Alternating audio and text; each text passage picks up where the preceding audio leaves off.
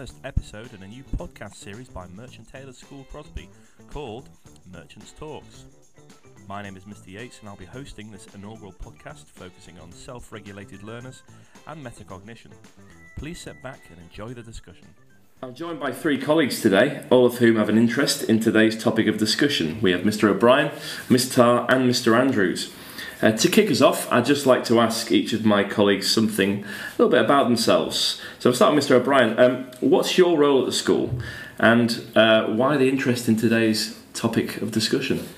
So I'm the assistant head in charge of teaching and learning at, at Merchant Taylors, and this is one of my main focuses that I wanted to get into this role for was because I'm really interested in how we are as learners and how we develop not just in individual subjects but as an overall learner going forward in life. I think it's really important that we have an understanding of ourselves as individuals, how our mind works, and how we can develop the skills of learning and managing ourselves in terms of our motivation.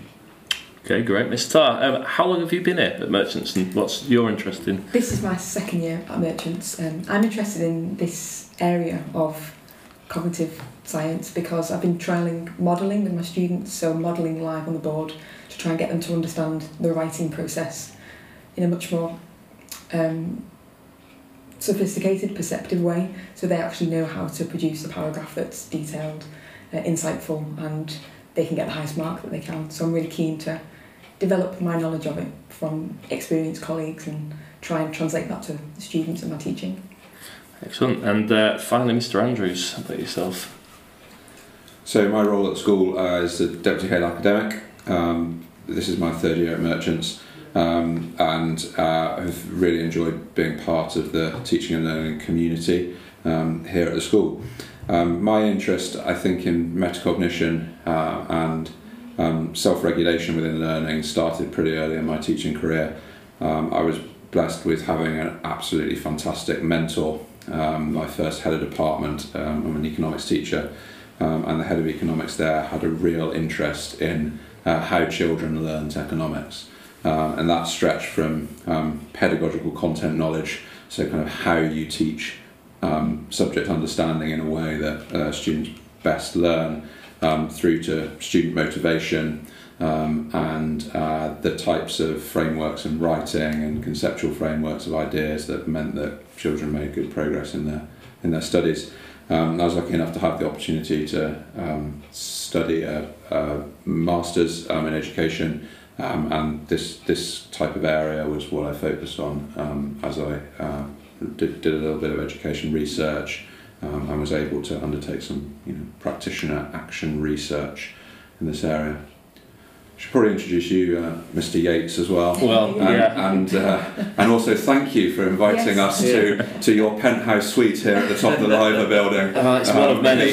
so, uh, yeah, so I'm Mr. Yates. I'm the head of middle middle school uh, here at uh, Merchants. I've been here ten years now. Um, so uh, yeah, so my my role uh, is a crossover really between uh, pastoral issues, uh, but also the academic issues as well uh, that students students encounter. So um, I wouldn't say that I that my um, specialty area uh, is is is metacognition, and, and that's why we got obviously the three of you here. But um, you know, it's obviously something that we as teachers um, should be thinking about, and, and probably need to think more about. Um, you know, moving forward. Um, so if I mean we did dive straight straight in, uh, a lot of people might not uh, have come across this term uh, metacognition, or they might be sort of might have heard it. There's a, a word that's been sort of thrown around uh, at times, but I'll start with uh, Mr. O'Brien. Can you sort of describe what metacognition is, uh, and and how does that relate to, to sort of self-regulated learners?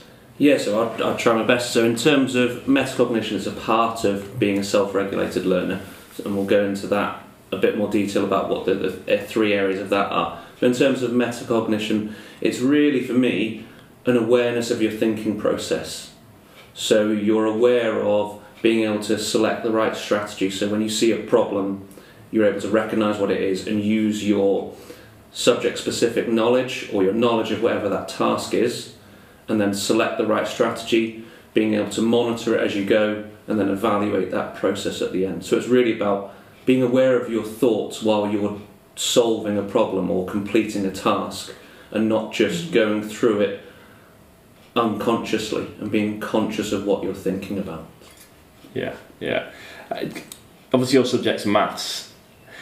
Would the process that you go through in terms of trying to get across metacognition and self-regulation to a maths student would that differ from, say, Miss Tarr doing say doing the same in English, maybe? Yeah, for me, absolutely. Metacognition and step in others when you think you can help. For me, it's very it's very task specific. You can understand the general thinking and being aware of your thoughts, but it must metacognition is subject specific and task specific. It's something we do all the time. Just going to the shops, you're being metacognitive in terms of thinking about what you're going to buy from the shops, then thinking about the route or how you're going to travel there because you could walk, get the bus, you could drive, an understanding of yourself on which one you'd like to use and which one you think would get you there the best.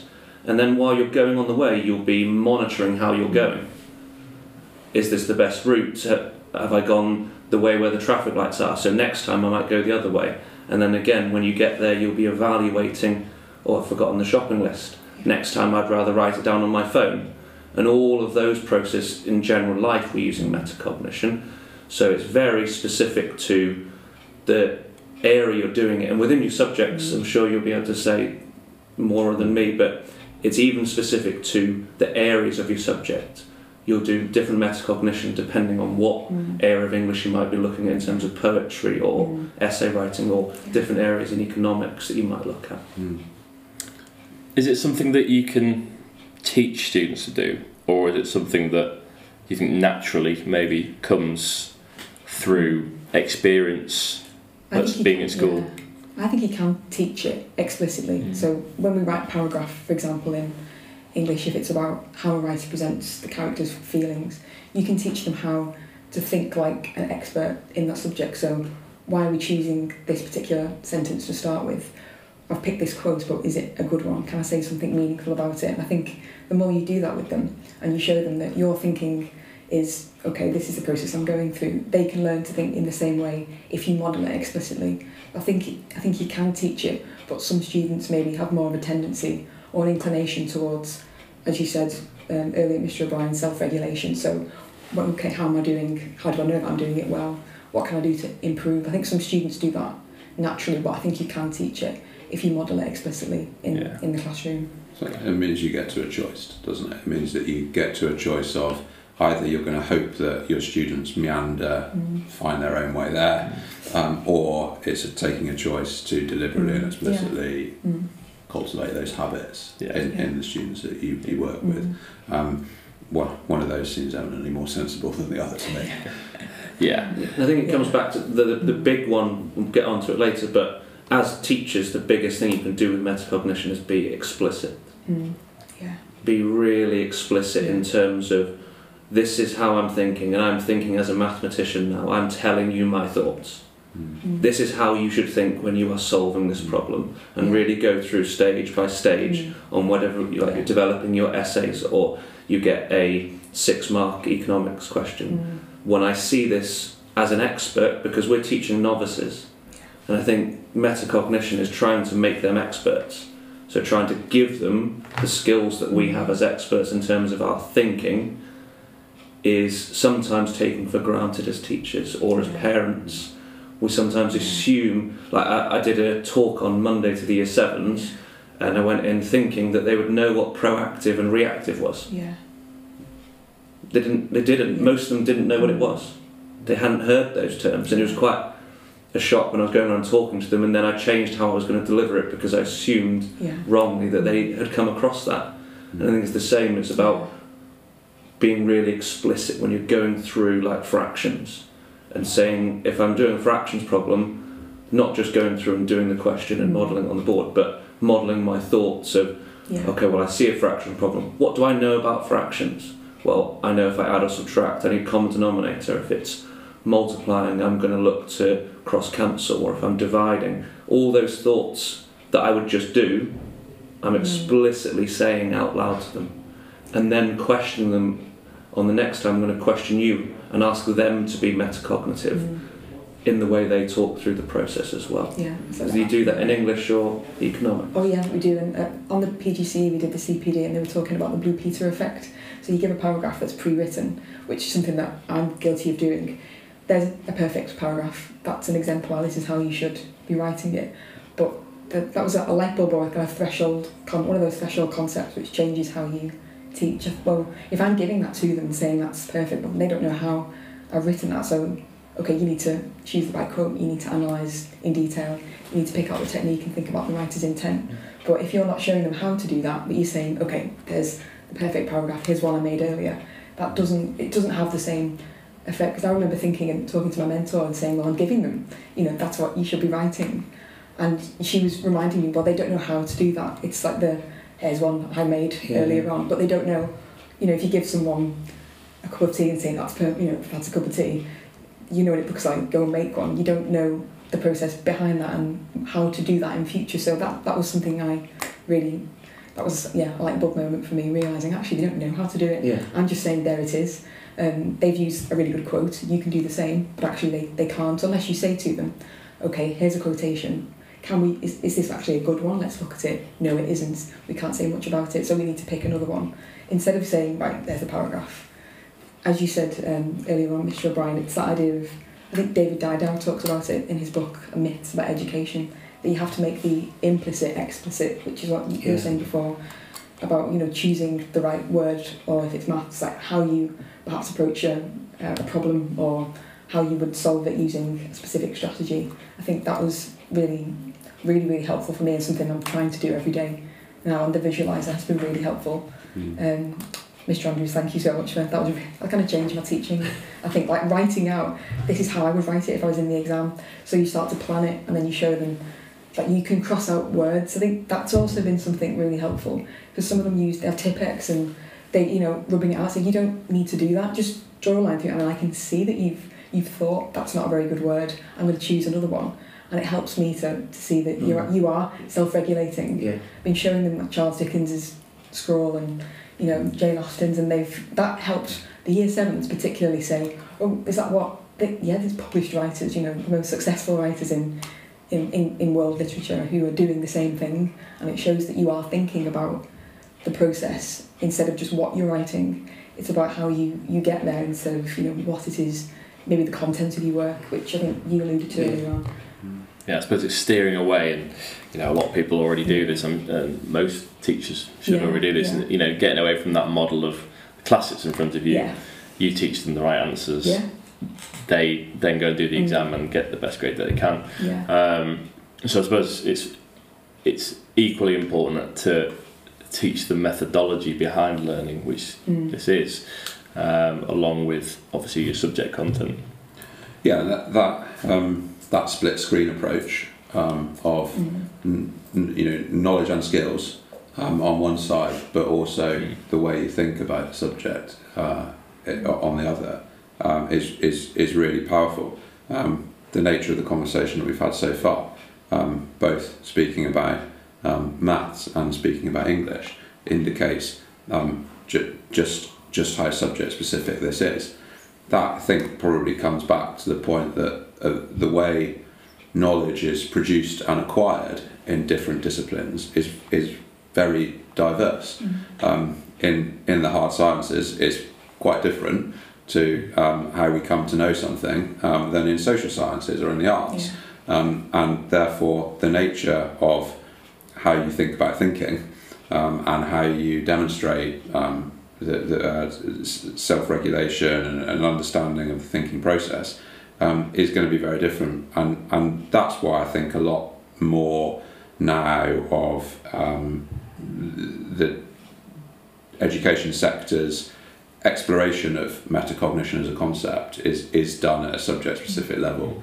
Um, it, it has to be. Now that's not to say there are not useful um, commonalities, and probably the most useful commonality is a language of learning because it gives a framework of reference for a student who is doing very different things in m- maths, English, and economics, but actually can spot through a common language of learning that they're actually trying to do the same thing. They're just Yeah. doing the same thing, but Mhm. in in different circumstances, um, and that that probably gives um, uh, some some more of the um, control um, and awareness that is a essential part of this. Yeah, I mean, if we sort of take that to sort of ground level, then in terms of hopefully we get teachers, uh, we get students, we get parents listening to this. Um, say from a parent's perspective, what can parents do in order to facilitate this sort of conversation at home? You know, in terms of um, getting little Johnny to, to, to start make, taking a more proactive uh, approach and a more more cognitive approach to his actually his actual learning. Yeah, so I think it comes back. We go to the other part of the self-regulated learner. So it, it encompasses cognition, so your knowledge of the the subject knowledge, basically your metacognition. So you're thinking about your thinking and you're picking the right strategies, and then motivation.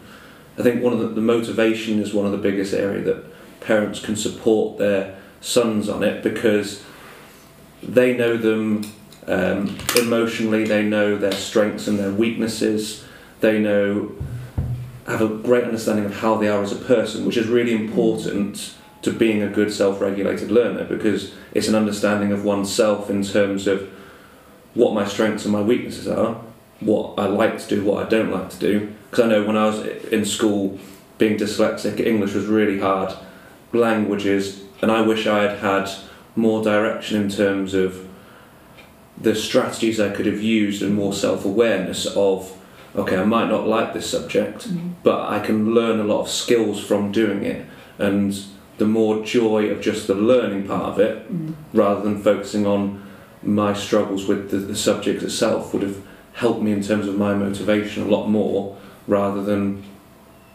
focusing on the negatives that those subjects would have towards me as a, as a, as a learner. And I think that them supporting them with that understanding is really important. And also, I was thinking earlier about sort of questions they could ask them, and I felt that getting them to talk, getting your sons to talk you through their thought mm. process mm. Yeah. while they're doing something, or getting them to teach you something. Because if they can teach you as if you're a novice, that is them using their metacognitive skills and using their language skills to explain it is a really powerful tool because then they can use those skills to talk themselves through problems. Yeah. I think in English something similar with the unseen poetry section where they get given two texts they haven't seen before and we teach them how to approach the question so they know regardless of what poem it is you can apply the same strategies and it would be really useful if the students could talk that through with their parents and say okay here's the poem. I'm going to teach you how to approach an unseen text. And if they can do that successfully then it shows that that kind of consolidation of you know understanding how to approach the question I think that would be really helpful to explain okay this is something I've not seen before. How do I approach it? And if they can do that and someone else can understand it and I get them to do that in lessons as well so that would work nicely in, in tandem with that Yeah. in class Yeah, that'll tie in nicely when we talk about revision. I think yes 'cause definitely yeah we always say the best way Yeah. to revise is actually to teach. yeah You're going to mem- Yeah. remember a lot more, and that Mm. obviously ties in with you know what we've been speaking about Yeah. there. Um, what could a student do to become more metacognitive? Do you think?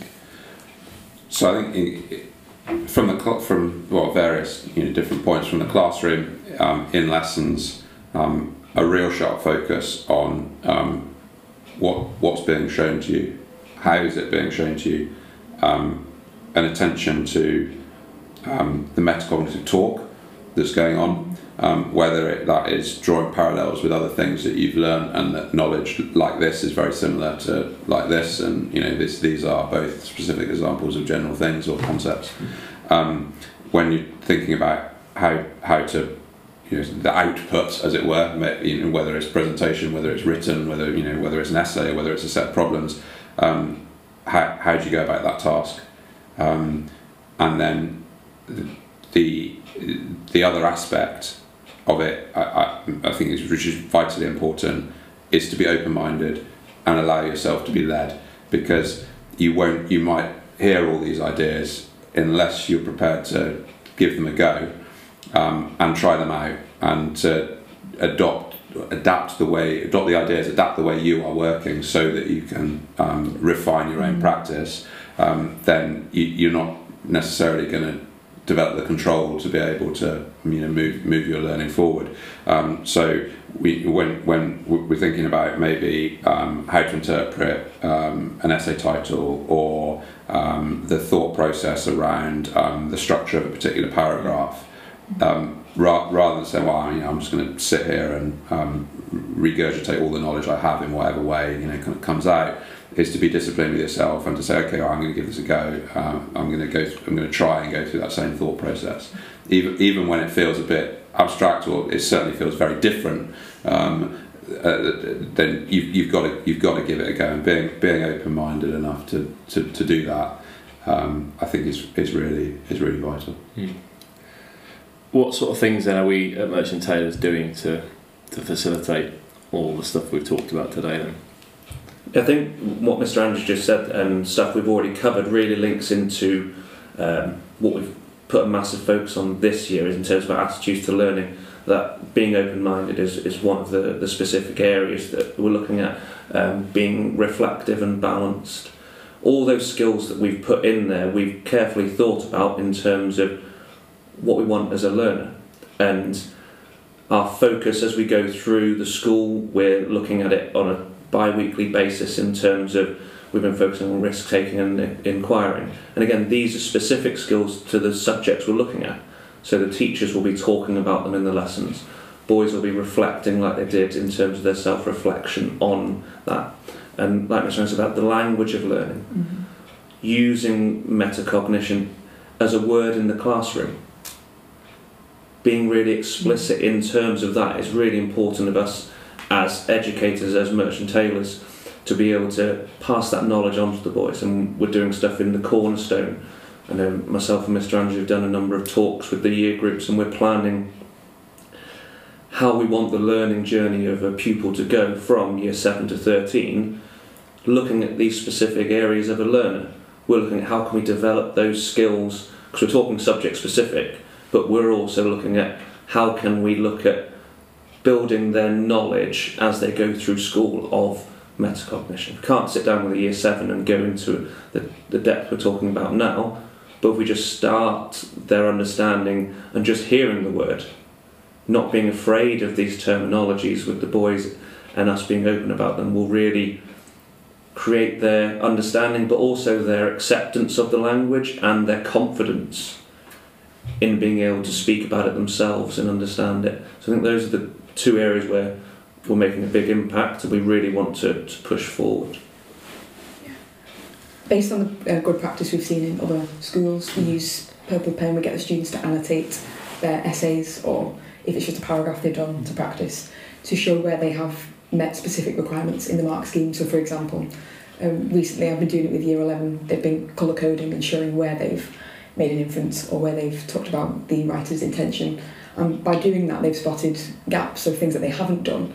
And by using the purple, it can differentiate on a on a visual level. I know what they've been doing, but also for them, I think it reinforces that they associate that with reflection and being more self-regulated mm. and saying, okay, I've got lots of evidence maybe here, I've got no analysis. So we've been doing that a lot with, especially year 11, as they come up to their exams and trying to get them to think about what they are maybe struggling with. Because I found with some students, they don't know until when it happens, you say, I can't answer that, and they'll just kind of give up.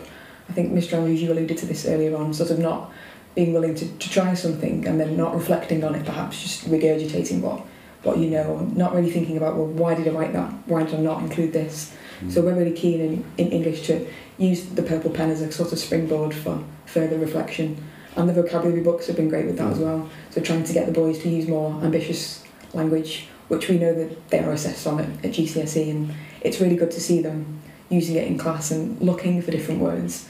If they say something's good or, or bad, it's not that's not really very specific, it's too vague, so they know, okay, I'm going to use my vocabulary book to find an alternative. And I think that's a really good example of self regulation because yeah. they know I've got a resource here which is invaluable. I can use it to try and find other examples. And they've been looking up different words themselves as well, which fosters that independence mm. and autonomy, which, as you say, we want to foster that culture here um, at Merchants. You see more and more of that reflection um, and boys being asked to go through that process within um, within lessons and in, various different guises and style mentions there, and specifically in English.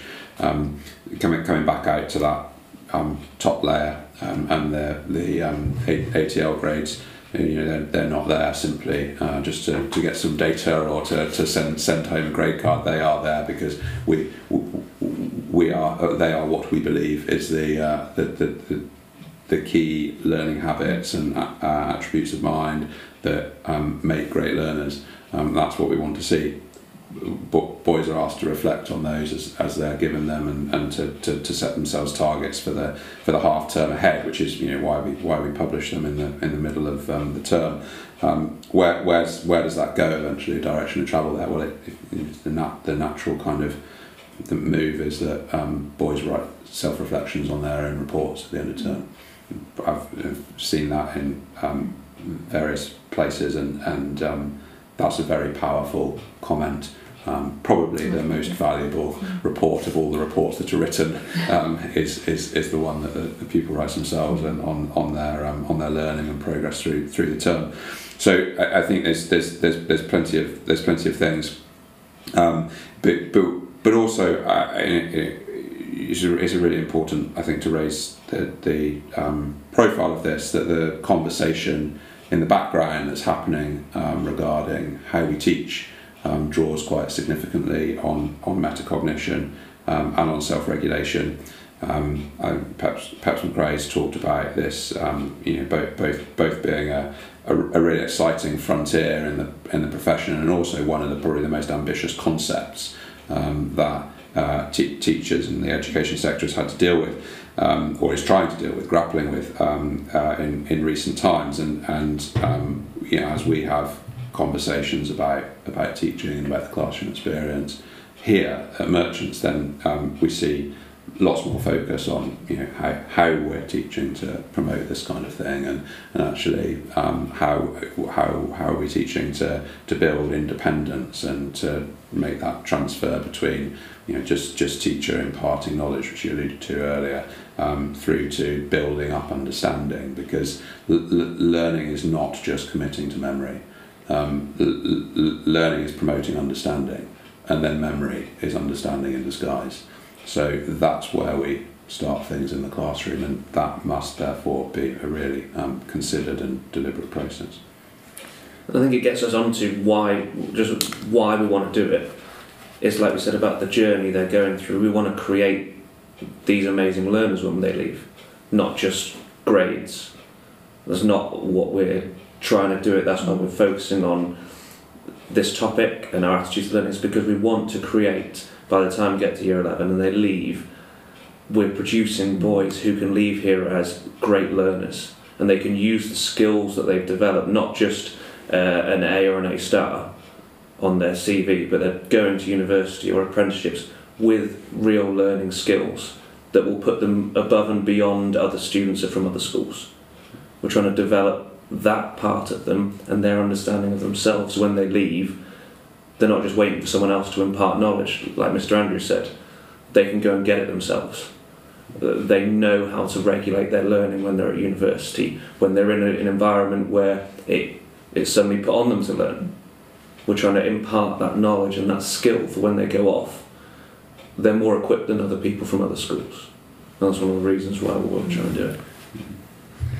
Great. I think that's uh, that's a that's a good a place as any to, to finish up there. Really, just in that, that sort of journey going from you know year seven where we, we pick up to university. Um, you know, trying to get that level of um, knowledge on this subject through to to everyone that passes through our gates. Really. Join us next time on Merchants Talks, where we will be tackling the topic of revision, looking at tips and techniques that top students employ in their revision, along with debunking any common myths and misconceptions.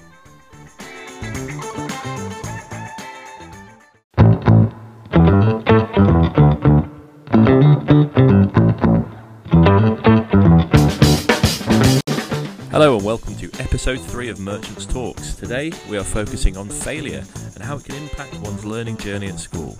We hope you enjoy.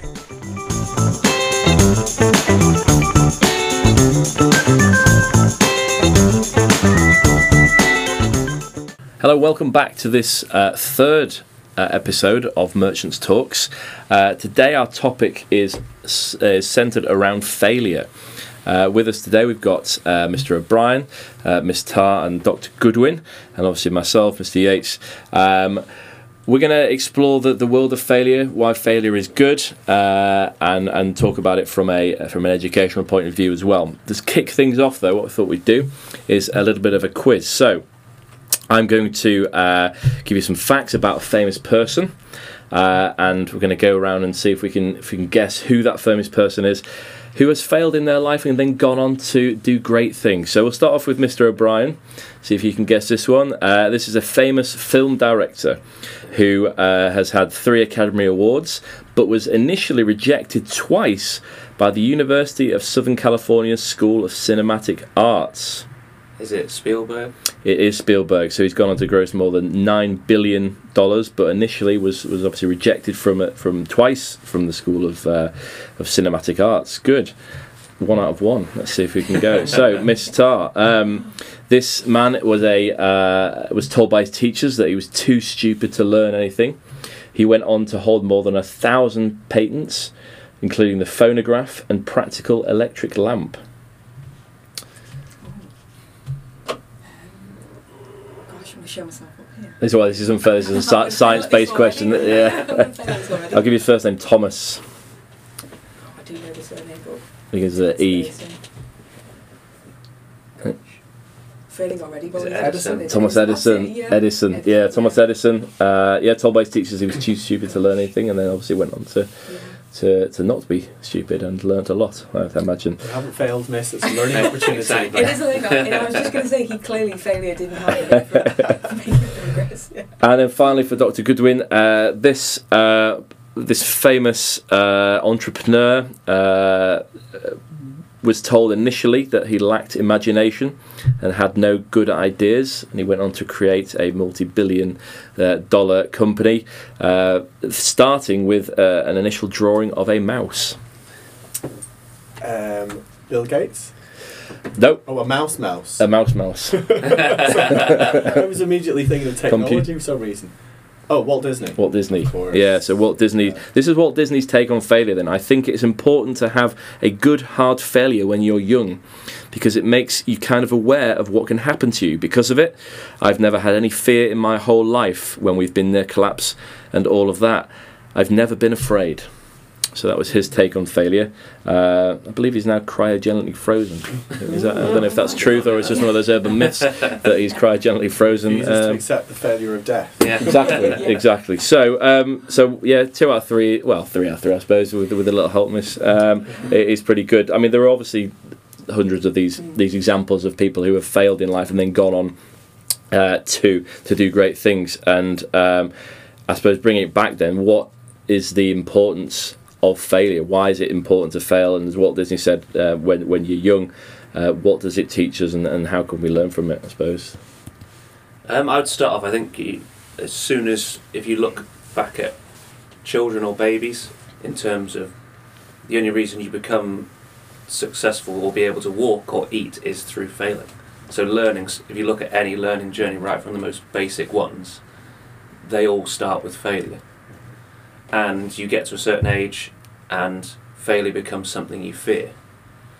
And I think that's because of a way society is because it you see instant images of people successful without the stories of them failing. And I think that's the message we want to try and get across in the podcast is that what you see people who are successful, you see the end product, you don't see the journey and all the failures along the way. And the importance of is how you adapt from your failure, not the failure itself, I think is one thing we want to look at as we go through. Yeah, absolutely. I think that it's important with the with the with the idea that you fail when you're young and, and the lack of fear. I suppose when I, you know, I I- did a ski season a few years ago and, and teaching young kids to ski, it was a lot easier to teach three four year olds because you plonk them at the top of the hill, you give them a destination at the bottom and they go for it. Whereas you, the older you get, the more fear you get. You know, I learned to ski when I was 18, 19. If that the same as me, you know, I'd be I'd be I wouldn't, wouldn't have really been able to do it if I was just blocked at the top of the hill and, and told to go down because you, you get that sense of fear. but as you you know you rightly say, you do learn from it. Um, I mean, uh, in terms of we were discussing before, Yeah. what you were saying, Miss, in terms of failure. Yeah, I was just thinking, um, Mr. O'Brien, you mentioned about the way that we see it in society. I think we think of failure in a really negative way. So the connotations of failure, you know, we think, oh, someone's either they're not too good for something or they're not good enough to enter a competition or to win something. I think part of the problem is how we, we think about it. I mean, I've done this myself like at school, you know, not getting into, I really wanted to get into this, um, this ballet school at one point. I didn't get in. And, you know, that was partly because I wasn't good enough to get into it, but I learned that actually the way I was thinking about failure was, well, that's the end of it then. That failure was an end point, but actually it's it's not an end to something.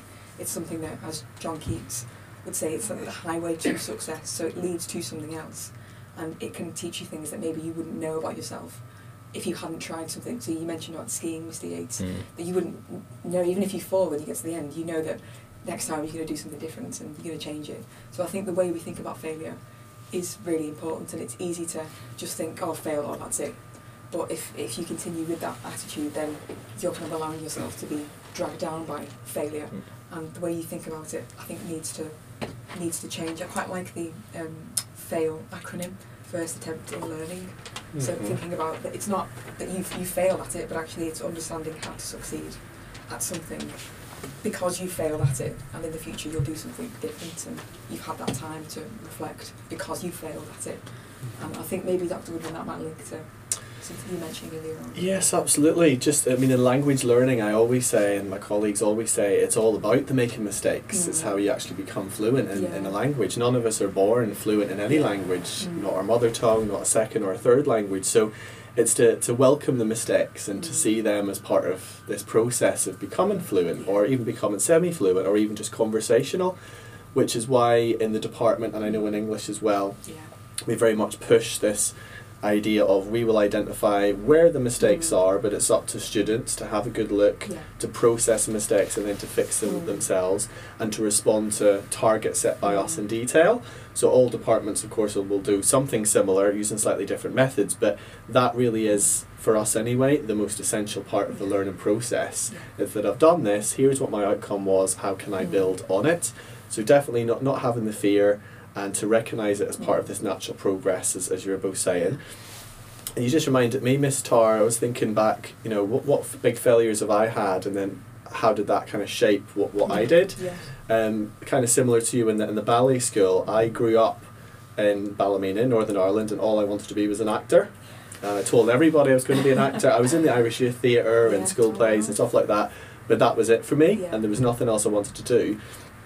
Because I didn't get into drama school and I did apply to a Mm. few of them, I ended up taking a random gap year in France, Yeah. and the rest is history. Because Yeah. as everybody knows, I'm now a languages teacher. Yeah. I'm really, you know, geeky and interested in, in languages and, and, and all the opportunities that brings. So, you know, that helped shape, shape my life in a really positive way. Um, I'd probably still be broke right now if I was a, a, an actor. Um, but the point is that failure leads to opportunity, and it's all about the way you see it and the way you bounce back from it. Yeah. Um, I think so. Yeah. You mentioned an interesting study that was done. Yes, um, I was. I was just looking for some some interesting studies about how educators have kind of approached this concept of failure and, and, and how students respond. Um, 2018 study, a group of educators at the University of Toronto took two groups of students, um, one of whom hadn't been previously exposed to certain content, so they were then assessed and had to guess their answers. They were then given feedback on the correct answers. The other group had rote learnt and had memorized essentially the content, then did their assessment, and then both groups continued to be assessed as time went on. Interestingly, it was the group who hadn't previously seen the material but were given the more detailed feedback and the chance to respond to the feedback, in the end achieved much higher attainment and much better grades. And I think whilst none of us would encourage pupils to, to guess, um, certainly not to not concentrate in the in the first instance. But the opportunities our students have is to learn the materials in the first place, then to do the revision, but then to respond to the feedback and, and fix the corrections. So I think that's the message from, Yeah. from that study. According to Yeah. you know the educational studies, that is what really works, and that's ultimately what converts learning into long term memory. Mm. So there was a meeting the other day with some uh, teachers that Mrs. Croxton led about dual coding and how essentially learning ultimate learning is about imprinting information in our long term memories, getting it to shift from our working memories to long term. And one way to do that is, is dual coding, which I think can take many forms listening and seeing, for example, but also the doing and then the feedback response. To me, that's a form of dual coding as well. So, you know, it's, it's a subjective thing. Not everything for me is going to work for you or for every student, but it's just important for each student to find what is the coding, what is the method that's going to work for them, how can they build on Yeah. on the failure and to see it as something positive. Yeah, and I think I think it's um, leading us on to the point where we were trying to get to is reframing Mm.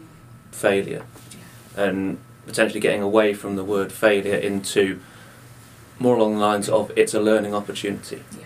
And I think ultimately students in school that's what they need to, to Mm. see all their opportunities building up to their exams are learning opportunities. So the result doesn't necessarily matter, it's what you learn from what you got wrong. Whether that was you got 90% or you got 30%, it just means you've got maybe a little less or a lot more to learn from that opportunity and getting away from that result and seeing that part Yeah. as that's what defines me as the student, whereas actually what defines you is what you do about it. And it's that Yeah. process of going along the way. And students do it all the time. If we go to things that they like to do, um, sport, music, computer games, all three things, all students like to do. Um, none of them start as experts. But when they go out and practice, they'll fa- fail taking free kicks Mm. hundreds of times. But they won't worry about that because they'll get better. Same as a musician who's learning to play the guitar. How many times will they fail uh, missing that note or learning that song? Um, computer games. The the journey of a computer game is going from easy to hard, but you get opportunities to learn along the way because um, whatever it is, if you're going through Call of Duty and you're playing it and you're doing a level, you get to a point, you die, so you go back to the beginning. But you've got that experience. You don't realise necessarily you're doing it, but you've learned as you've gone through, and get to the point, and you learn and move on. Mm-hmm. Yeah. Mm-hmm. And it's seeing that you're doing it all the time in things you enjoy, Mm. and then trying to apply those skills mm. into things you may not necessarily enjoy as much, but are really mm-hmm. important. I think is one thing we want to try and get across. Yeah. And I think there's something in the sort of time frames as well, because obviously playing computer games, for example, might seem more instantaneous. Mm. You know, if I just try again, I'm going to jump up the next level next time. It's where students or anybody's having to look at the bigger picture in the more long term. It seems more daunting to kind of Mm. persevere for the long term Yeah. goals. But I was just thinking as you were t- chatting there, Mr. O'Brien, about um, a couple of things I've been watching recently. One was the Olympics, the Winter Olympics in China, and I think Britain's only gold Mm. In the end was the women's curling yeah, team. that's right. Yeah. And I think she's called Eve Muirhead. Yeah. That's her That's fourth Winter Olympics Mm. and the first time she's won uh, Olympic gold. She's also had hip surgery apparently and lots of um, lots of injury issues. But I mean that really is whilst curling isn't you know my preferred um, sport to watch.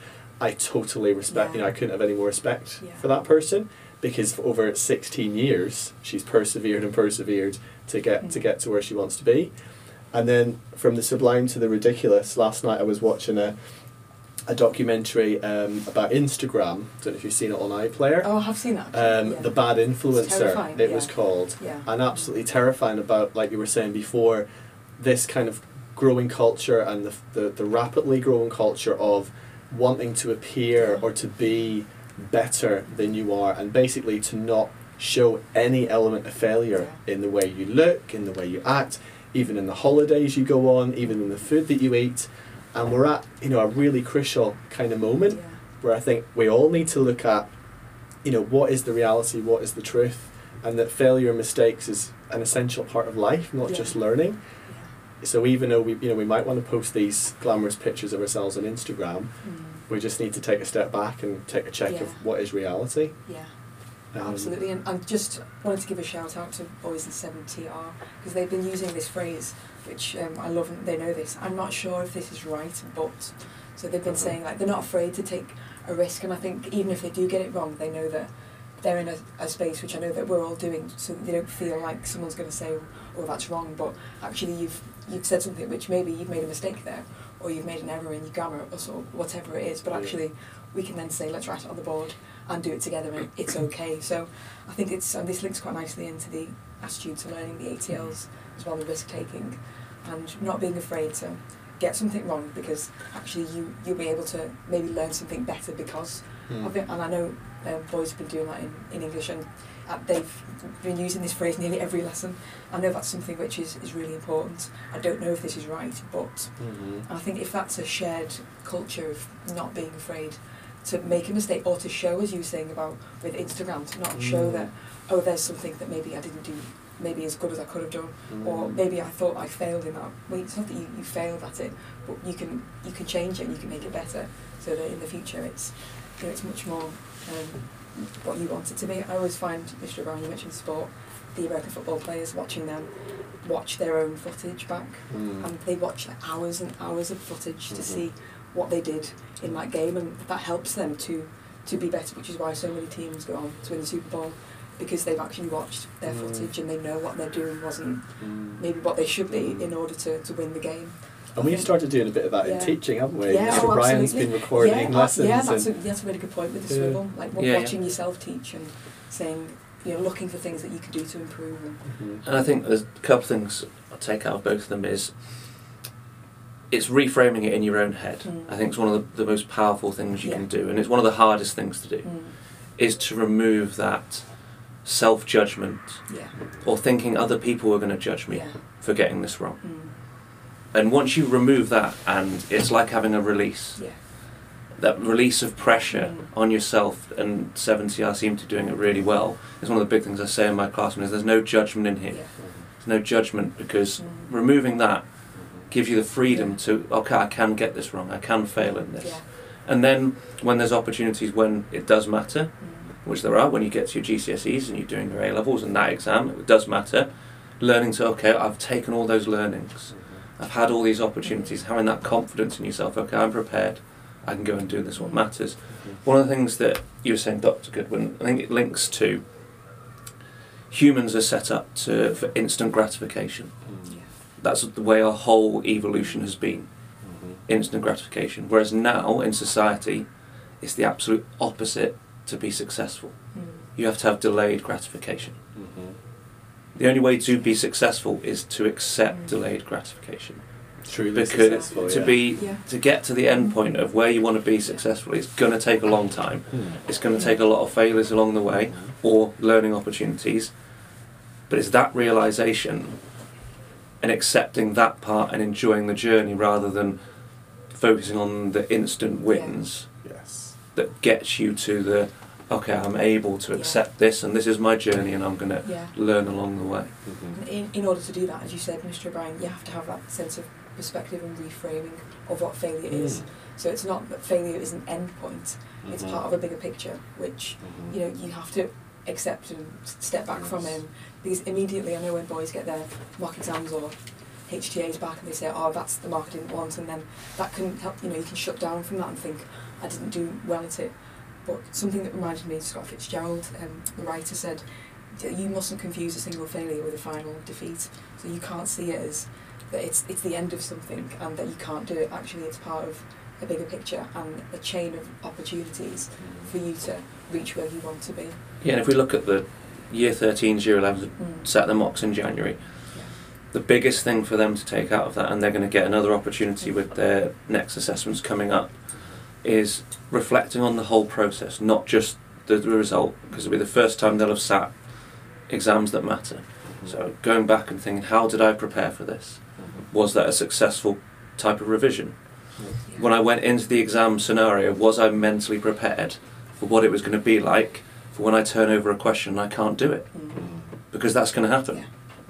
Yeah. Yeah. And being prepared for that and using those learnings, not just what you learn in content, but what you learn from the experience of those exams and the failings that you made that you can correct for the next opportunity. I think is the, one of the most important things Yeah. that those year 11s, 13s need to take into the next exams and then Yeah. the ones hopefully in the summer. It doesn't seem like it at the time, but actually in the long run, so you have to. It's difficult to step back from it, which is something that I'm sure that I know that I've done. It's hard to do, Yeah. but actually it's going to help me in the future. I think all of the things that we're talking about are especially hard Mm. with certain year groups, Oh, essentially absolutely. adolescence, you know, which Yeah, is quite yeah. widespread. So, you know, we're all sitting here as, as grown ups, like full on adults, teachers, and, you know, we can reflect back on our Mm. childhood and young adulthood and all the rest of it. We, we recognise that it is so much harder when you are, say, a teenager, A, to see that bigger picture, but B, to not be scared of how failure might be perceived by others, you know? Yeah. So your teachers do recognise, and I'm Yeah. sure your parents do as well, how sensitive that can be. But hopefully, you know, there's some reassurances here that you know it is worth it in the end. And uh, just reminded me of Simon Sinek. Have you ever watched uh, Yeah, his yeah. Oh, TED yeah. talks? Yeah. He talks about the infinite game. Yeah. That's one of those. That phrase has just stuck with me now, in, in loads of things that I do, where I think to myself, "Oh, this is this is no good. I've, I've failed in this, or I'm useless at this." I just think back to that, and for some reason, it's something that, that stuck to me. Life. I feel like we're getting very deep and philosophical, but you know, life is an a good thing. infinite game in that sense. It's not you're never at the end of something. It's Yeah. only like we've been saying, it's an mm. opportunity for for improvement. So Yeah. that that certainly works for me to have that in my head. It's all this infinite quest for not perfection but improvement, I suppose, it's and development. Yeah. Yeah. So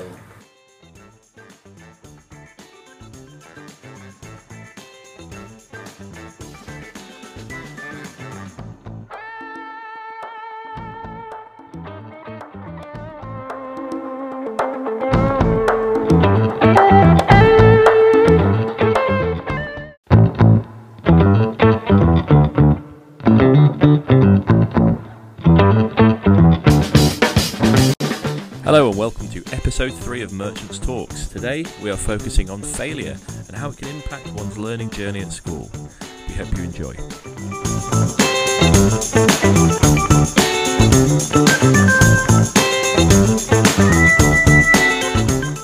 Hello, welcome back to this uh, third uh, episode of Merchants Talks. Uh, today, our topic is, is centered around failure. Uh, with us today, we've got uh, Mr. O'Brien, uh, Miss Tarr, and Dr. Goodwin, and obviously myself, Mr. Yates. Um, we're going to explore the, the world of failure, why failure is good, uh, and and talk about it from a from an educational point of view as well. To kick things off, though, what I thought we'd do is a little bit of a quiz. So, I'm going to uh, give you some facts about a famous person, uh, and we're going to go around and see if we can if we can guess who that famous person is, who has failed in their life and then gone on to do great things. So we'll start off with Mr. O'Brien. See if you can guess this one. Uh, this is a famous film director who uh, has had three Academy Awards, but was initially rejected twice by the University of Southern California School of Cinematic Arts. Is it Spielberg? It is Spielberg, so he's gone on to gross more than nine billion dollars, but initially was, was obviously rejected from it from twice from the School of uh, of Cinematic Arts. Good, one out of one. Let's see if we can go. so, Miss Tarr, um, this man was a uh, was told by his teachers that he was too stupid to learn anything. He went on to hold more than a thousand patents, including the phonograph and practical electric lamp. Gosh, I'm going to show myself up here. This is why this is unfair. This is a science-based question. Yeah. I I'll give you the first name, Thomas, I do know the surname, but because uh, E. Failing already, but Is it Edison? Edison. Thomas Edison. yeah. Edison. Yeah, Thomas Edison. Uh, yeah, told by his teachers he was too stupid to learn anything, and then obviously went on to, Yeah. To, to not be stupid and learnt a lot. I imagine. we haven't failed, miss. It's a learning opportunity. Exactly. It is a thing. I, I was just going to say, he clearly failure didn't happen for, for progress. Yeah. And then finally for Dr. Goodwin, uh, this uh, this famous uh, entrepreneur uh, was told initially that he lacked imagination and had no good ideas, and he went on to create a multi-billion uh, dollar company, uh, starting with uh, an initial drawing of a mouse. Um, Bill Gates. No, Oh, a mouse mouse. a mouse mouse. I was immediately thinking of technology Compu- for some reason. Oh, Walt Disney. Walt Disney. Yeah, so Walt Disney. This is Walt Disney's take on failure. Then I think it's important to have a good hard failure when you're young, because it makes you kind of aware of what can happen to you. Because of it, I've never had any fear in my whole life when we've been near collapse and all of that. I've never been afraid. So that was his take on failure. Uh, I believe he's now cryogenically frozen. Is that, I don't know if that's truth or it's just one of those urban myths that he's cryogenically frozen. Jesus to Um, accept the failure of death. Yeah. exactly, exactly. So, um, so yeah, two out of three. Well, three out of three, I suppose, with with a little help miss. Um, it is pretty good. I mean, there are obviously hundreds of these these examples of people who have failed in life and then gone on uh, to to do great things. And um, I suppose bringing it back, then, what is the importance of failure? Why is it important to fail? And as Walt Disney said, uh, when when you're young, uh, what does it teach us, and, and how can we learn from it? I suppose. Um, I would start off. I think as soon as if you look back at children or babies, in terms of the only reason you become successful or be able to walk or eat is through failing. So learning. If you look at any learning journey, right from the most basic ones, they all start with failure. And you get to a certain age, and failure becomes something you fear. And I think that's because of a way society is because it you see instant images of people successful without the stories of them failing. Mm-hmm. And I think that's the message we want to try and get across in the podcast is that what you see people who are successful, you see the end product, you don't see the journey and all the failures along the way. And the importance of is how you adapt from your failure, not the failure itself, I think is one thing we want to look at as we go through. Yeah, absolutely. I think that it's important with the with the with the idea that you fail when you're young and, and the lack of fear. I suppose when I, you know, I I did a ski season a few years ago and, and teaching young kids to ski, it was a lot easier to teach three four year olds because you plonk them at the top of the hill, you give them a destination at the bottom and they go for it. Whereas you the older you get, the more fear you get. You know, I learned to ski when I was 18, 19. If that the same as me, you know, I'd be I'd be I wouldn't, wouldn't have really been able to do it if I was just blocked at the top of the hill and, and told to go down because you, you get that sense of fear. But as you you know you rightly say, you do learn from it. Um, I mean, uh, in terms of we were discussing before, Yeah. what you were saying, Miss, in terms of failure. Yeah, I was just thinking, um, Mr. O'Brien, you mentioned about the way that we see it in society. I think we think of failure in a really negative way. So the connotations of failure, you know, we think, oh, someone's either they're not too good for something or they're not good enough to enter a competition or to win something. I think part of the problem is how we, we think about it. I mean, I've done this myself like at school, you know, not getting into, I really wanted to get into this, um, this ballet school at one point. I didn't get in. And, you know, that was partly because I wasn't good enough to get into it, but I learned that actually the way I was thinking about failure was, well, that's the end of it then. That failure was an end point, but actually it's it's not an end to something. It's something that, as John Keats would say, it's like the highway to success. So it leads to something else, and it can teach you things that maybe you wouldn't know about yourself if you hadn't tried something. So you mentioned about skiing, Mr. Yates, Mm. that you wouldn't know even if you fall when you get to the end. You know that next time you're going to do something different and you're going to change it. So I think the way we think about failure is really important, and it's easy to just think, oh, fail, oh, that's it. But if, if you continue with that attitude, then you're kind of allowing yourself to be dragged down by failure. And the way you think about it, I think, needs to needs to change. I quite like the um, FAIL acronym, first attempt in learning. So Mhm. thinking about that it's not that you you fail at it, but actually it's understanding how to succeed at something because you failed at it, and in the future you'll do something different, and you've had that time to reflect because you failed at it.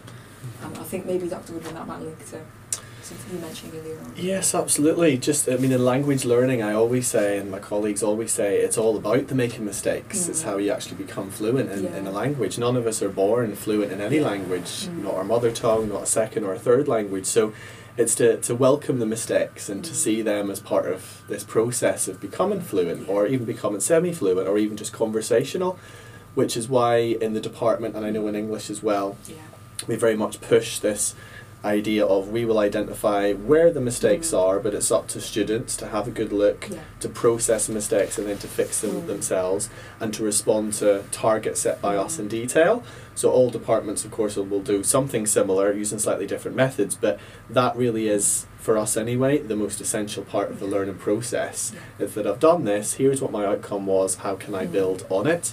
So definitely not, not having the fear and to recognise it as part of this natural progress, as, as you were both saying. And you just reminded me, Miss Tarr, I was thinking back, you know, what, what big failures have I had, and then how did that kind of shape what, what I did? Yeah. Um, kind of similar to you in the, in the ballet school, I grew up in Ballymena, Northern Ireland, and all I wanted to be was an actor. And I told everybody I was going to be an actor. I was in the Irish Youth Theatre Yeah, and school plays and stuff like that, but that was it for me, Yeah. and there was nothing else I wanted to do. Because I didn't get into drama school and I did apply to a Mm. few of them, I ended up taking a random gap year in France, Yeah. and the rest is history. Because Yeah. as everybody knows, I'm now a languages teacher. Yeah. I'm really, you know, geeky and interested in, in languages and, and, and all the opportunities that brings. So, you know, that helped shape, shape my life in a really positive way. Um, I'd probably still be broke right now if I was a, a, an actor. Um, but the point is that failure leads to opportunity, and it's all about the way you see it and the way you bounce back from it. Yeah. Um, I think so. Yeah. You mentioned an interesting study that was done. Yes, um, I was. I was just looking for some some interesting studies about how educators have kind of approached this concept of failure and, and, and how students respond. Um, 2018 study, a group of educators at the University of Toronto took two groups of students, um, one of whom hadn't been previously exposed to certain content, so they were then assessed and had to guess their answers. They were then given feedback on the correct answers. The other group had rote learnt and had memorised essentially the content, then did their assessment, and then both groups continued to be assessed as time went on. Interestingly, it was the group who hadn't previously seen the material but were given the more detailed feedback and the chance to respond to the feedback, in the end achieved much higher attainment and much better grades. And I think whilst none of us would encourage pupils to, to guess, um, certainly not to not concentrate in the in the first instance, but the opportunities our students have is to learn the materials in the first place, then to do the revision, but then to respond to the feedback and, and fix the corrections. So I think that's the message from, Yeah. from that study. According to Yeah. you know the educational studies, that is what really works, and that's ultimately what converts learning into long term memory. Mm. So there was a meeting the other day with some uh, teachers that Mrs. Croxton led about dual coding and how essentially learning, ultimate learning is about imprinting information in our long term memories, getting it to shift from our working memories to long term. And one way to do that is, is dual coding, which I think can take many forms listening and seeing, for example, but also the doing and then the feedback response. To me, that's a form of dual coding as well. So, you know, it's it's a subjective thing. Not everything for me is going to work for you or for every student, but it's just important for each student to find what is the coding, what is the method that's going to work for them, how can they build on Yeah. on the failure and to see it as something positive. Yeah. Yeah, and I think I think it's um, leading us on to the point where we were trying to get to is reframing Mm. failure Yeah. and potentially getting away from the word failure into more along the lines of it's a learning opportunity. Yeah. And I think ultimately students in school that's what they need to, to Mm. see all their opportunities building up to their exams are learning opportunities. So the result doesn't necessarily matter, it's what you learn from what you got wrong.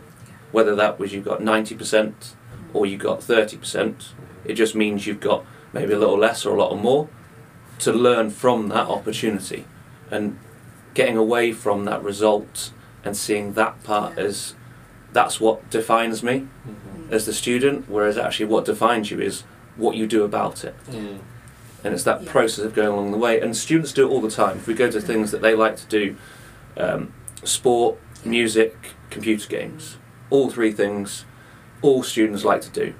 Um, none of them start as experts. But when they go out and practice, they'll fa- fail taking free kicks Mm. hundreds of times. But they won't worry about that because they'll get better. Same as a musician who's learning to play the guitar. How many times will they fail uh, missing that note or learning that song? Um, computer games. The the journey of a computer game is going from easy to hard, but you get opportunities to learn along the way because um, whatever it is, if you're going through Call of Duty and you're playing it and you're doing a level, you get to a point, you die, so you go back to the beginning. But you've got that experience. You don't realise necessarily you're doing it, but you've learned as you've gone through, and get to the point, and you learn and move on. Mm-hmm. Yeah. And it's seeing that you're doing it all the time in things you enjoy, Mm. and then trying to apply those skills mm. into things you may not necessarily enjoy as much, but are really mm-hmm. important. I think is one thing we want to try and get across. Yeah. And I think there's something in the sort of time frames as well, because obviously playing computer games, for example, might seem more instantaneous. Mm. You know, if I just try again, I'm going to jump up the next level next time. It's where students or anybody's having to look at the bigger picture in the more long term. It seems more daunting to kind of Mm. persevere for the long term Yeah. goals. But I was just thinking as you were t- chatting there, Mr. O'Brien, about um, a couple of things I've been watching recently. One was the Olympics, the Winter Olympics in China, and I think Britain's only gold Mm. In the end was the women's curling yeah, team. that's right. Yeah, And I think she's called Eve Muirhead. Yeah. That's her That's fourth Winter Olympics Mm. and the first time she's won uh, Olympic gold. She's also had hip surgery apparently and lots of um, lots of injury issues. But I mean that really is whilst curling isn't you know my preferred um, sport to watch. I totally respect. You know I couldn't have any more respect Yeah. for that person because for over 16 years she's persevered and persevered to get to Mm. get to where she wants to be. And then from the sublime to the ridiculous, last night I was watching a a documentary um, about Instagram. I Don't know if you've seen it on iPlayer. Oh, I have seen that. Um, yeah. The Bad Influencer, it yeah. was called. Yeah. And absolutely terrifying about, like you were saying before, this kind of growing culture and the, the, the rapidly growing culture of wanting to appear or to be better than you are and basically to not show any element of failure in the way you look, in the way you act, even in the holidays you go on, even in the food that you eat. And we're at, you know, a really crucial kind of moment Yeah. where I think we all need to look at, you know, what is the reality, what is the truth, and that failure and mistakes is an essential part of life, not Yeah. just learning. So even though we, you know, we might want to post these glamorous pictures of ourselves on Instagram, Mm. we just need to take a step back and take a check of what is reality. Yeah. Um, Absolutely, and I just wanted to give a shout out to Boys in 7TR because they've been using this phrase, which um, I love, and they know this. I'm not sure if this is right, but so they've been Mhm. saying like they're not afraid to take a risk, and I think even if they do get it wrong, they know that they're in a, a space which I know that we're all doing, so they don't feel like someone's going to say, "Oh, that's wrong," but actually you've you've said something which maybe you've made a mistake there, or you've made an error in your grammar, or sort of whatever it is, but actually we can then say, "Let's write it on the board." And do it together and it's okay. So I think it's and this links quite nicely into the attitude to learning, the ATLs as well, the risk taking and not being afraid to get something wrong because actually you you'll be able to maybe learn something better because mm, of it. And I know um, boys have been doing that in, in English and uh, they've been using this phrase nearly every lesson. I know that's something which is, is really important. I don't know if this is right, but mhm. I think if that's a shared culture of not being afraid to make a mistake or to show, as you were saying about with Instagram, to not show Mm. that, oh, there's something that maybe I didn't do maybe as good as I could have done, or Mm. maybe I thought I failed in that. Well, it's not that you, you failed at it, but you can you can change it and you can make it better, so that in the future it's you know, it's much more um, what you want it to be. I always find, Mr. Brown, you mentioned sport, the American football players watching them watch their own footage back Mm. and they watch like hours and hours of footage to Mhm. see what they did in that game and that helps them to to be better which is why so many teams go on to win the Super Bowl because they've actually watched their Mm. footage and they know what they're doing wasn't Mm. maybe what they should be in order to, to win the game. And we've started doing a bit of that in teaching, haven't we? Yeah, Mr. oh, Brian's absolutely. been recording yeah, lessons. yeah, that's a, and, that's a really good point with the Yeah. Swivl. Like wa- Yeah, yeah. watching yourself teach and saying, you know, looking for things that you can do to improve. And, Mhm. And I think there's a couple of things I'll take out of both of them is it's reframing it in your own head. Mm. I think it's one of the, the most powerful things you Yeah. can do, and it's one of the hardest things to do, mm, is to remove that self judgment yeah, or thinking other people are going to judge me yeah, for getting this wrong. mm, And once you remove that, and it's like having a release, yeah, that release of pressure Mm. on yourself, and 7TR seem to be doing it really well. It's one of the big things I say in my classroom is there's no judgment in here. There's no judgment because Mm. removing that gives you the freedom to okay I can get this wrong I can fail in this Yeah. and then when there's opportunities when it does matter Mm. which there are when you get to your GCSEs and you're doing your A levels and that exam it does matter learning to okay I've taken all those learnings I've had all these opportunities having that confidence in yourself okay I'm prepared I can go and do this what matters one of the things that you were saying Dr Goodwin I think it links to humans are set up to for instant gratification. Yeah. That's the way our whole evolution has been instant gratification. Whereas now in society, it's the absolute opposite to be successful. Mm. You have to have delayed gratification. The only way to be successful is to accept Mm. delayed gratification. Truly Because successful, to yeah. be Yeah. to get to the end point of where you want to be successful, it's going to take a long time. Hmm. It's going to take a lot of failures along the way or learning opportunities. But it's that realization and accepting that part and enjoying the journey rather than focusing on the instant wins Yes. that gets you to the okay, I'm able to Yeah. accept this and this is my journey and I'm going to Yeah. learn along the way. Mhm. In, in order to do that, as you said, Mr. O'Brien, you have to have that sense of perspective and reframing of what failure is. Mm. So it's not that failure is an end point, it's Mhm. part of a bigger picture, which Mhm. you know you have to accept and step back from Yes. him. Because immediately, I know when boys get their mock exams or HTAs back and they say, "Oh, that's the mark I didn't want," and then that can help. You know, you can shut down from that and think, "I didn't do well at it." But something that reminded me, Scott Fitzgerald, um, the writer, said, "You mustn't confuse a single failure with a final defeat. So you can't see it as that it's it's the end of something and that you can't do it. Actually, it's part of a bigger picture and a chain of opportunities for you to reach where you want to be." Yeah, and if we look at the year 13s, year 11s, Mm. set their mocks in January, Yeah. the biggest thing for them to take out of that, and they're going to get another opportunity with their next assessments coming up, is reflecting on the whole process, not just the, the result, because it'll be the first time they'll have sat exams that matter. So going back and thinking, how did I prepare for this? Was that a successful type of revision? Yeah. When I went into the exam scenario, was I mentally prepared for what it was going to be like for when I turn over a question and I can't do it? Mm. Mhm. Because that's going to happen. Yeah. Yeah. and being prepared for that and using those learnings, not just what you learn in content, but what you learn from the experience of those exams and the failings that you made that you can correct for the next opportunity, I think is the, one of the most important things that those year 11s, 13s need to take into the next exams and then Yeah. the ones hopefully in the summer. It doesn't seem like it at the time, but actually in the long run, Yes. so you have to. It's difficult to step back from it, which is something that I'm sure that I know that I've done. It's hard to do, Yeah.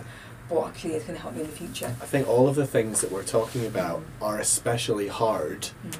with certain year groups, Oh, essentially adolescents, you know, which Yeah, is quite yeah. widespread. So, you know, we're all sitting here as, as grown ups, like full on adults, teachers, and, you know, we can reflect back on our Mm. childhood and young adulthood and all the rest of it. We, we recognise that it is so much harder when you are, say, a teenager, A, to see that bigger picture, but B, to not be scared of how failure might be perceived by others, you know? Yeah. So your teachers do recognise, and I'm sure your parents do as well, how sensitive that can be but hopefully you know there's some reassurances here that you know it is worth it in the end and uh, just reminded me of Simon Sinek have you ever watched Yeah, yeah. Oh, TED yeah. Talks Yeah. he talks about the Yeah. infinite game Yeah.